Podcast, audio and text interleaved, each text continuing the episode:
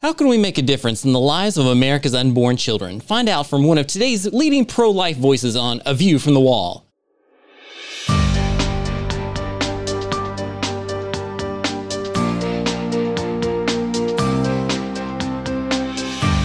Join I Am a Watchman Ministries managing editor Joe Kerr with co host Dylan Burrows, bringing you a fascinating discussion regarding the importance of Bible prophecy and Christian living today as it relates to our responsibility as believers to be watchmen. This is A View from the Wall. Welcome to A View from the Wall. I'm Dylan Burrows along with co host Joseph Kerr, and we have a powerful program for you today. Pro life expert Abby Johnson joins us for the special edition where we will discuss the upcoming nationwide March for Life, upcoming challenges in the fight for the unborn, and ways you can make a difference where you are today. Abby, thank you for joining us on A View from the Wall. Yeah, of course. Thanks for having me. Yes, well, we know that 2020 has been a crazy year for many people, and we don't expect it to necessarily change as we enter 2021. But it will be an unprecedented year in many ways when we're talking about pro life issues. We're going to be under a lot of debate. And for those who may not be aware of what's at stake, take a moment to start us off with what are some of the major challenges ahead for us as we look at the new year? Well, I mean, we had an election in 2020, which is certainly going to affect us coming into 2021. You know, I, I mean, for those of us, you know, those who are working, you know, grassroots and and praying outside of clinics and working in pregnancy centers, um, you know, by and large, we, we continue to to do that work. Does it mean that that work is going to be affected by um, our recent election? Very possibly you know, with a, a, a Biden presidency, um, everything is going to look very different for the pro life movement. So, all the protections that President Donald Trump has put in place um, for the unborn, for the pro life movement, uh, pulling away, you know, funding from abortion facilities, all of that is going to be reinstated. All of those protections are going to be undone. Um, we're going to start funneling billions of dollars globally to countries across the world to, um, you know, roll out abortion laws, particularly in impoverished nations, to wipe out generations and, and generations of people in these impoverished nations. We're going to see an increase in federal funding of abortion. We might the ending of the Hyde Amendment, uh, which which protects federal dollars from going to pay for abortions. It, it looks pretty grim, uh, to be honest. Um, we could see, you know, many state programs fund. Uh, there's there's a lot of state dollars that go to help fund pregnancy resource centers. These are centers that are helping women who find themselves in crisis pregnancies. These are centers that do not refer for or perform abortions. Um, many states provide state funding for those types of crisis pregnancy centers. We could see that done away with. We could see, you know, sweeping mandates requiring those pregnancy resource centers now uh, requiring them to provide, you know, referrals for abortion or, you know, I mean, we, we don't know what's at stake right now at this point, but it could be bad. We could see bubble zones uh, going up outside of every abortion facility, which would limit us being able to reach out with abortion alternatives to women going in to to have abortions. Uh, you know, I, I, mean, I hate to be so doom and gloom, but uh, this is the reality. Uh, all because people chose to vote for Joe Biden because what they didn't like President Trump's personality or because they didn't like the stuff he said on Twitter or some other stupid reason, or they decided to vote third party, or, you know, now look at what we're dealing with. And these are literal lives on the line. A million babies, innocent children being killed every year in the name of choice. And it's only going to increase. And it, now it's going to be done possibly with our federal tax dollars even more. So, you know, congratulations to everyone who who decided they had to vote their conscience and not vote for Trump or vote their conscience and vote third party. This is now what we're up against. That's an interesting way to put it. And it baffles me where people are willing to elect something that they know. And Biden was very clear about what he would put into practice if he became president. But uh, they voted for that because Donald Trump had bad manners. Um, we have some very specific reference points because of the people that we've already seen nominated for various cabinet positions. And of course, starting with Kamala Harris and her position on abortion. Talk a little bit about some of the people that Joe Biden has already suggested that would be part of his administration. Oh, yeah. I mean, look, we've got Xavier Becerra, who, you know, helped to go after David Daleiden uh, when David was exposing, you know, what was taking place uh, inside of these Planned Parenthood abortion facilities when all of the baby body parts, all of that was going on. Um, I mean, look, it, it, what's amazing to me, honestly, is now all of these people who who chose not to vote for Trump because they didn't like, you know, because they, I guess they thought they were voting for prom king and not president. You know, now all these people are going, well, we well, we can't believe it. We, you know, we can't believe that that Joe Biden is doing all of these terrible things and that he might be, you know, uh, getting rid of the Hyde Amendment or that he's putting people like this in his in his administration. Are you kidding me? This is what he said he was going to do from day one. Are you blind? What are you deaf? What can you not read? This is what he promised he was going to do from day one. We were all shouting it from the rooftop that if there was a Biden Harris presidency, they were going to be the most pro abortion presidency in the history of the United States. They chose to plug their ears. They chose to not listen to what everyone was telling them for the past two years. They chose not to listen. They can't now, you know, cry about it and say, well, we just didn't know. We didn't know. They did know. Biden has been telling them. Harris has been telling them and has been showing them. I mean, Harris was the one that was prosecuting David Daleiden when all this was going on in California. She has been showing them who she is. She has been showing them what she wanted to do to pro lifers who are exposing the truth about abortion and Planned Parenthood. They just chose not to believe it. And that's a good way to put it. And this is such an important issue and one that's very personal to you as well. And when we come back after the break, we're going to talk more about your story as well as opportunities with March for Life coming up here on A View from the Wall. So stick with us.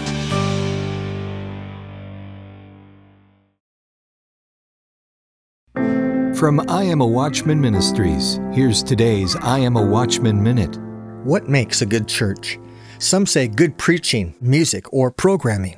Now, I agree these things are important, but they are not essential, and they are not what God is looking for. A good church focuses on lifting up the name of Jesus. A good church focuses on loving others. That's the Great Commandment. And helping people be ready for the return of the Lord. That's the Great Commission. A good church is not a place where people are fed, then encouraged, and then rest. A good church is where people are equipped and then empowered and then engaged in service. Jesus has a heart for the church, and the I Am a Watchman ministry does too.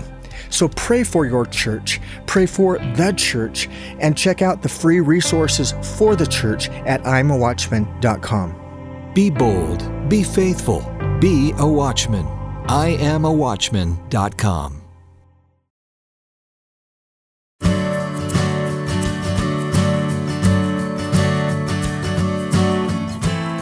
Welcome back to A View from the Wall. As Joe and I continue our fascinating discussion with pro life leader Abby Johnson, we want to turn our attention to her story as well as to the March for Life. Abby, this is such a personal issue for you. Take just a moment and let our listeners know why this is so close to your own life, as well as a little bit about what March for Life is and how they can be involved. Sure, yeah. So I uh, I worked for Planned Parenthood for eight years of my life. I ran one of their clinics here in Texas and uh, ended up leaving in October of 2009 after witnessing a live ultrasound guided abortion procedure where I saw a 13 week old baby fight and struggle for his life against the abortion instruments. I knew then that there was humanity in the womb, there was life in the womb, and if those two things were true, I knew that I was on the wrong side of this debate. So I decided to, to leave the abortion industry and have since then, you know, really been exposing abortion for what it is. I've been exposing Planned Parenthood. Um, really been trying to show people what they are all about. You know, one of the first things I did after I left Planned Parenthood was I went to the March for Life. I left in October. I went public with my story in November, and then went to the March for Life in January. And it's really such a, an awesome experience. And people are like, oh, you know, what, you know, big deal. Okay, you come together, you march, you, you know, you leave. What's the deal?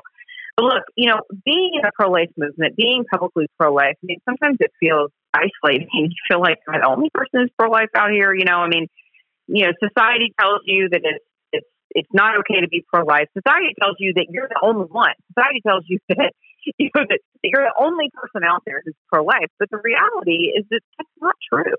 You've got, you know, half a million people that show up every year for March for Life, and it's really just it's it, it's important for us to be with other people who are of like mind, um, so that we can get energized, we can network with one another, we can fellowship with one another, and we can feel energized to go back out into this battlefield, which is really what it is, because we really are at war with our culture of death, and so that we can continue to keep fighting.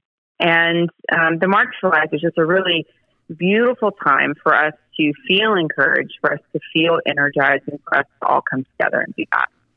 Abby, you've been part of the March for Life before and had different roles throughout the years. This year it is January 29th in Washington, D.C., just so people have the details.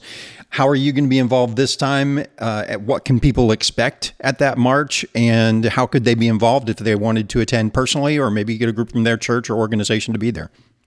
Yes, it's going to be a little bit different this year. Usually there's a big expo and there's hundreds of groups down at the Renaissance Hotel, and and you can go down and you know sort of see the different national groups that are that you know you can see how you want to get involved in the movement. Well, this year because of you know coronavirus, we're not having the expo this year, but um, they are still going to have the march, and so you know don't don't be discouraged in that. We are still marching. We are still going to be hundreds of thousands of people strong. It's going to look a little a little bit different. Um, but it's going to be awesome. Actually, I'm excited about the changes that they're making this year. It's going to be a little more, I don't know, technologically savvy, I guess, than what we've seen in years past. So they're going to have big jumbotrons going um, down the street of march. Um, which is going to be pretty cool. They're going to be showing videos as we're walking um, down through the march they're going to be doing interviews during the march. You're going to be able to like hear from some of the leaders, people like me and other people. So it's going to be really neat. Um, I'm I'm sort of excited. It's sort of like a I don't know. I sort of get the feeling. I'm not for sure, but like I sort of get the feeling it's going to be like the New Year's Eve thing, you know, where like, you know, you walk we're at the ball drop, you know, where you like see the coverage of everybody on the street, and then all of a sudden it's like, you know, Ryan Seacrest interviewing somebody. That's where I sort of think it's going to be like. so so I'm excited. It's gonna be it's gonna be different. It's gonna be new, but you know we're just sort of rolling with the punches and just having to adapt to the change. And um, that's one thing the March for Life is really great at is just you know their adaptability and. Um, and so we'll all be marching down. And one of the cool things is that somebody always does a time lapse video of the march. And, you know, the mainstream media never really covers the march like they should. But one of the coolest things is just watching the hundreds of thousands of people, you know, go down yes. the road, and it just shows that you you are not alone in this fight for life. And so it's a, it's a really cool thing to be a part of. Well, that's so important. And even for people who may feel like they can't travel to DC because of the pandemic or whatever other issues they may be facing, if you go to marchforlife.org, that's marchforlife.org, not only do they have all the details for the national march, you can also see what is happening at the state level. There are several state marches this year, and you need to check it out because they're not all going to be on that same day of January 29th. Many of them are held at different times throughout January or even later in the spring because of COVID restrictions. And it's really exciting because even if you go there and you don't see one for your local area or your state, you can communicate with March for Life and try to get something going in your own community. So don't feel like, oh man, my town's not there. We're missing out. There is an opportunity for you. And I do want to encourage you, Abby, as we continue our discussion, take just a moment and talk about other ways people can be involved, even if they can't be there, even if they can't go to a march. What are some other ways people are getting involved in the pro life movement that are really making an impact today? Yeah, absolutely. You know, um, there's over 800 abortion facilities across this country. And so chances are you live close to an abortion facility. And so Sidewalk Advocates for Life, 40 Days for Life, they hold vigils outside of abortion facilities. Some of them, Sidewalk Advocates for Life, some of them have year-round vigils where they're they're advocating, they're reaching out to women, you know, year-round who are going in to have abortions. They need you out on the sidewalk. Um, my friend David Bereit says every day that an abortion clinic is open and there is not a Christian presence in front of that abortion facility, that abortion clinic might as well have a sign up that says this clinic is open with permission of the Christian church. Mm. And isn't that really a punch to the gut? Wow. You know, um, these babies are dying every day in our communities around the country, and by and large, the Christian church is silent. And so, you know, going out there in front of those facilities and being that last line of defense for those innocent little boys and little girls is something that it feels weird. you know, it feels uncomfortable, but just your presence alone, just you praying, you don't have to say anything, but just being out there and showing that what's going on inside of that facility is wrong, that it's morally reprehensible is sometimes enough to save a life.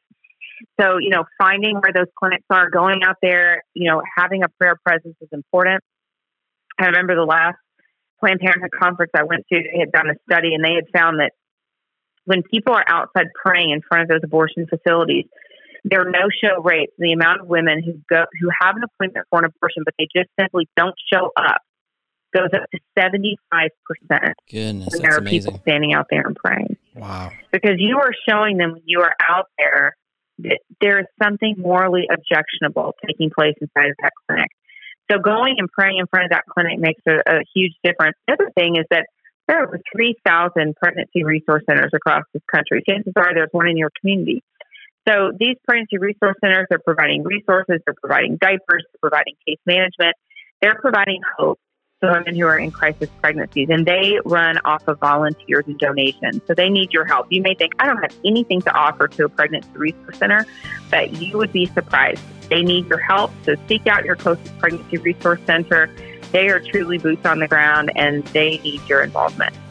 Well, those are some great insights. And we have to take a break for a moment, but stick with us. We'll be right back with more with Abby Johnson after this.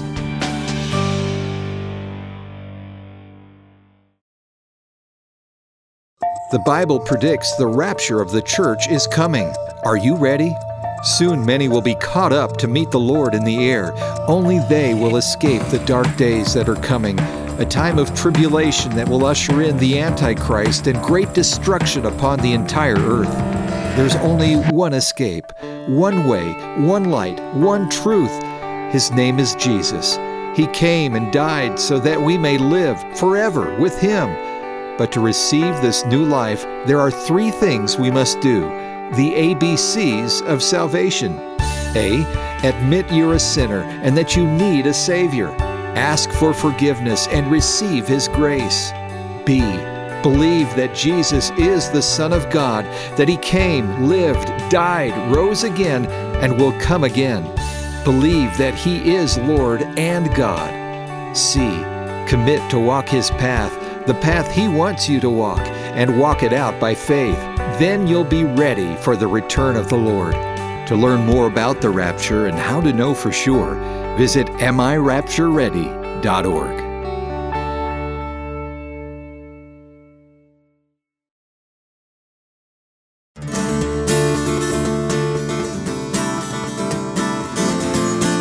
Welcome back to A View from the Wall. We've appreciated Abby Johnson, author of the popular book Unplanned, for being with us.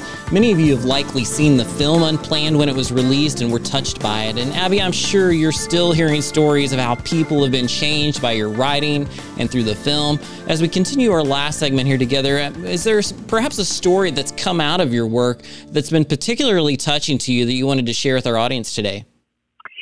You know, there's been so many. Um, there's sort of a funny story that um, that came out of uh, unplanned, actually, that I'll share. There was a there was actually an unplanned wedding uh, that took place. There was a showing out in I think it was in California, and this man he was uh, in his 40s. He went to go see the film, and you know, we heard about this happening a lot. After the film, somebody would stand up and they would say, you know, gosh, we've got to do something, you know, and a group of people would stand up and they would, you know, they would decide they were going to go pray outside of a clinic or they, you know, they were a small group of them would decide they would sign up and they would do something, Oh, right? I love it. So this guy, he stands up and he just starts going into this speech, you know, sort of this monologue. And, and there was a woman sitting in the crowd and she just looked at this man and she just, she looked at his finger and he never ran on his finger. And she was single and she was like, I've got to date that guy. This is the man I want to marry, right? And she's like giving this monologue.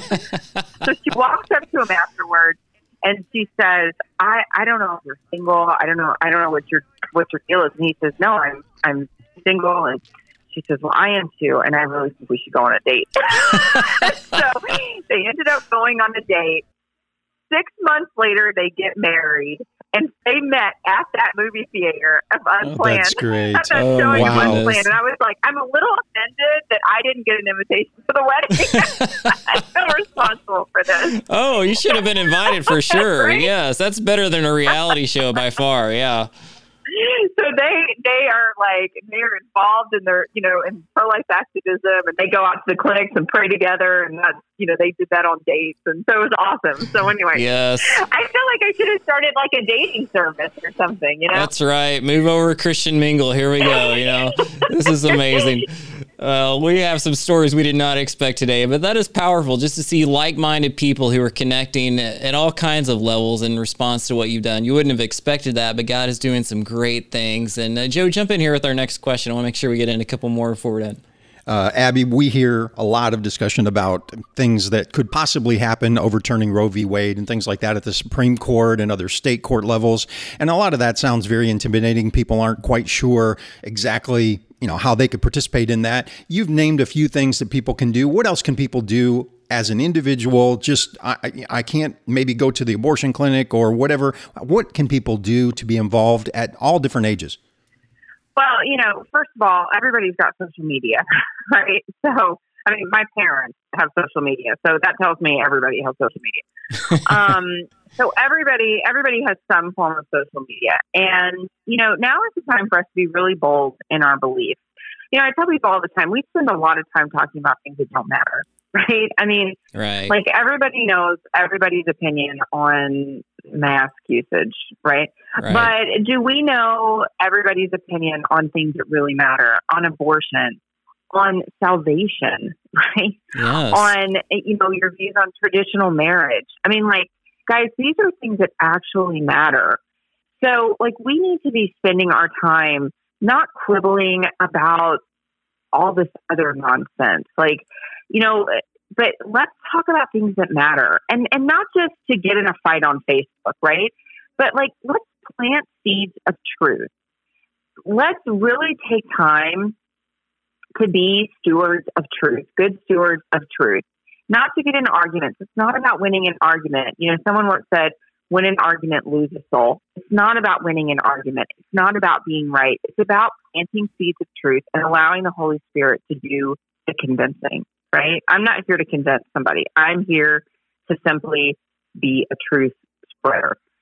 And, um, and, and so, you know, we all have an opportunity. I mean, even in our own families, I think sometimes, particularly on the issue of abortion, we tend to just shy away from talking about it because we don't want to be offensive or whatever. But God, I can't think of anything that's more offensive to the heart of God than killing his, these creations that He gives us to care for. And and that's what we're doing every day, twenty four hundred times a day. That's how many abortions are committed in the United States every single day. And so we need to stop worrying about offending one another and start worrying more about offending the heart of God. Well, I appreciate that idea of don't worry about offending someone. We're more concerned about defending the lives of the unborn. And in our last couple of minutes together, Abby, many of our listeners follow issues of life because they are watchmen or watch women and they want to finish well in these difficult times. What's a word of encouragement you can give to those who are uh, feeling the challenges of this pandemic season that we're in today? You know, I would just say to, to be encouraged, I would say to put your faith over your fear. You know, we live our lives like there is no corona, if I'm perfectly honest with Yes. you. Um, we all have to get back to living a normal life. And um, we have complete trust in God that He is going to, you know, take care of us. If we live a life where we're secure of our eternal life, then we shouldn't really be that scared of a virus. You know, we need to we need to be present with our families. We need to be present with those that we care about, those who who are around us. A lot of people are struggling right now because of isolation, because they feel alone, and we need to all be aware of that. Check in on each other if you are feeling isolated, reach out to someone. Don't allow isolation to take over your life. And just continue to, to put um, your faith in the things that matter and push fear aside because fear is not of the Lord. Those are such good words. And Abby, we want to thank you again for being with us. For those who want more information about your work or to get your book, where should people go? they can just go to my website. It's abby, A-B-B-Y-J dot com abbyj.com or loveline.com as well that you work with. And also, if you want more information about March for Life, again, that's marchforlife.org. You can find out more about the National March and state marches near you and any other information you need on the event. And again, for all of our listeners, we appreciate you being with us today for this special episode and encourage you to check out our other episodes and resources at iamawatchman.com. Join us next time here on A View from the Wall. A View from the Wall, in association with I Am a Watchman Ministries, exists to equip a worldwide audience with biblical truth, sharing it with others, and being prepared for Christ's imminent return. The team seeks to encourage, inspire, and equip watchmen for such a time as this. For information about the ministry and upcoming events, visit iamawatchman.com. A View from the Wall is made possible by the team of dedicated pastors, editors, and the many contributors of I Am a Watchman Ministries. To support our efforts, give online at iamawatchman.com and click on the donate button. Thanks for listening and join us again next time on A View from the Wall.